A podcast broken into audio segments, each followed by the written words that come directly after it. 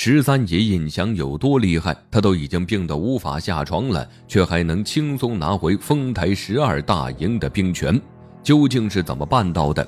印祥此举帮助四阿哥胤禛顺利坐上皇位，丰台大营的兵权有多重要，竟能关乎到皇位继承？带着这些一起来看看吧。虽然皇位争夺战中老谋深算的四爷笑到了最后，但是呢？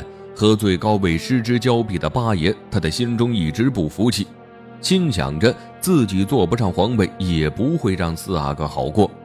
于是呢，他在有限的时间内对四阿哥展开了报复，而且还是利用胤禛的儿子对付胤禛。这一招有点歹毒。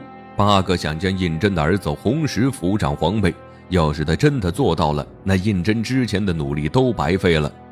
红石坐上皇位，那将来的皇位继承人弘历，他的处境也将陷入两难。哪位父亲都不想看到自己的儿子互相残杀。八阿哥为了达到目的，他带人逼宫，然后让红石夺下丰台大营的兵权，这样四阿哥胤禛就翻不了身了。朝中支持四阿哥的大臣都是一些文臣，武将几乎没有。当时四阿哥被围攻的时候，的确是束手无策。但就在这个危急时刻，十三阿哥胤祥带着丰台大营的兵出现了，他带兵包围了宫殿，八哥还没来得及反抗，就宣告失败了。算上这一次，这已经是十三阿哥第二次夺丰台大营的兵权了，而且每次都救四阿哥于危难之中。有了丰台大营的兵权，四阿哥胤禛便能稳固自己的局势。丰台大营究竟是何来历？为啥这么厉害？这支军队是京师最重要的军事力量。丰台大营管辖十二大营，军队人数加在一起差不多四万人。别看人数不多，但里面的每个将士都是精锐，战斗力是非常强的。所以，当时四阿哥腹背受敌，十三阿哥带着丰台大营的兵就为其解了围，不然胤禛不可能顺利登基。那十三阿哥是如何顺利夺回兵权的呢？其实啊，一点也不复杂，靠的是先帝留给他的底气——一张金牌令箭。因为有这东西，他一人前往大营，然后除掉了八爷党的手下程文运，顺利拿回了兵权，然后带回丰台大营的兵闯进了畅春园，将八阿哥党一网打尽了，这才让四阿哥顺利坐上皇位。视为雍正皇帝，从这儿以后，雍正就将丰台大营的兵权掌控在自己手中，日常的兵力调配，雍正都会亲力亲为。除了雍正，十三阿哥也有权力调配。经过逼宫仪式，让雍正看到了丰台大营的重要性。丰台大营的兵权有什么作用呢？这支力量既能用来防范八阿哥一党，还能用来稳固自己的皇位。说到这里，丰台大营的兵权为何会旁落呢？这就和红石、红昼有关了。在这之前，雍正安排红昼和红石去丰台大营，去慰问从关外来的四位铁帽子王。但红昼不知道的是，红石已经被八爷一党收买了，红昼掉入了他们的陷阱，被耍得团团转。虽然红昼有些小聪明，但是和红石相比，还是差远了。红石没花费多大的力气，就将红昼牵着走。本来他们是去慰问四位铁帽子王的，结果红石竟说他们和四位铁帽子王是来共管丰台大营的。因为红石的操作，让铁帽子王的势力深入丰台大营，扰乱了丰台大营的权力结构。因为红石是奉雍正的旨意管理丰台大营的人，就没有多想。要是放在平日里，没有雍正亲下的旨意，或是十三爷的命令，是没人能调动丰台大营兵马的。八爷一党利用红石，降低了丰台大营提督的警惕性，这才让大权旁落。后来洪昼发现事情不对，已经来不及了，但他为了保全自身，没有当场揭穿红石，而是第二天一早派人通知了十三爷。得知消息后，十三爷拖着病重的身体，立马赶往了丰台大营。重新夺回了兵权，好在洪昼通知的及时，才避免八爷一党持续发酵。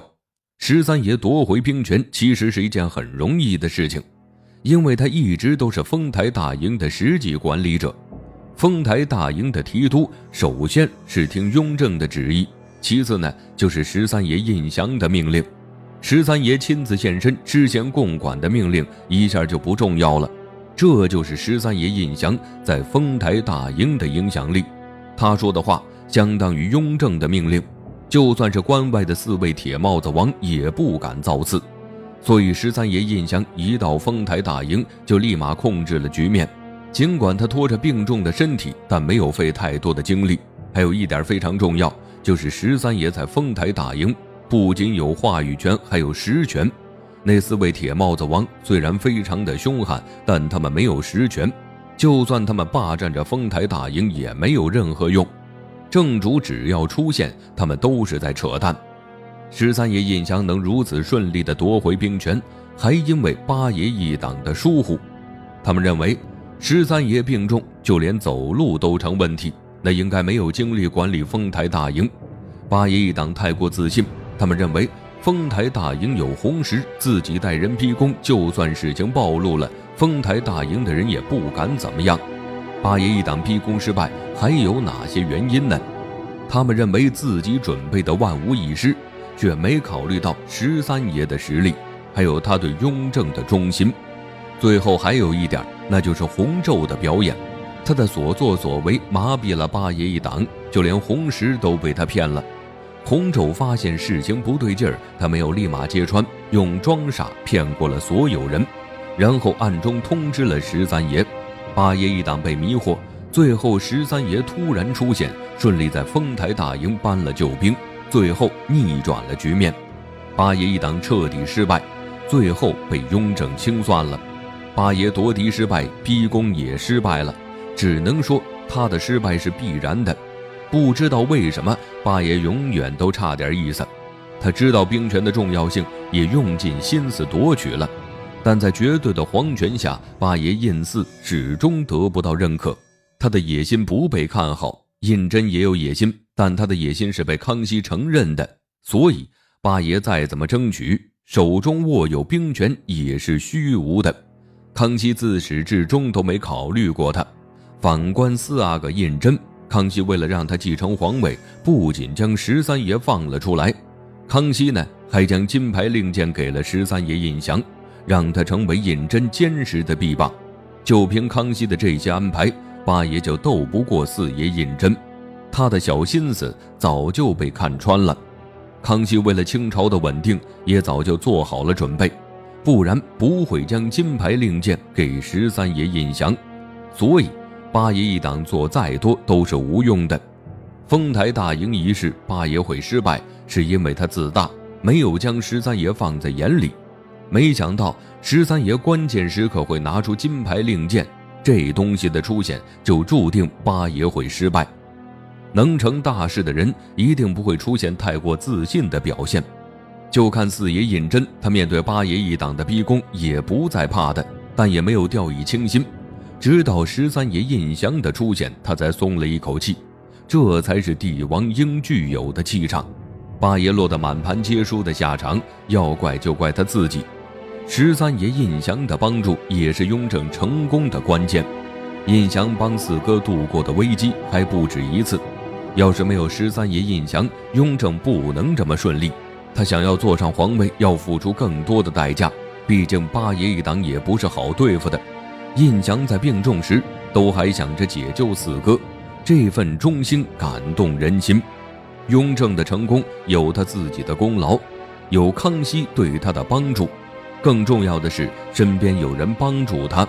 十三爷胤祥，他帮雍正处理完丰台大营一事后就病逝了。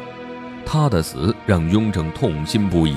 不只是因为他失去了左膀右臂，而是因为他失去了一个值得信任的弟弟。可以说的是，没有十三爷胤祥，就没有雍正的天下。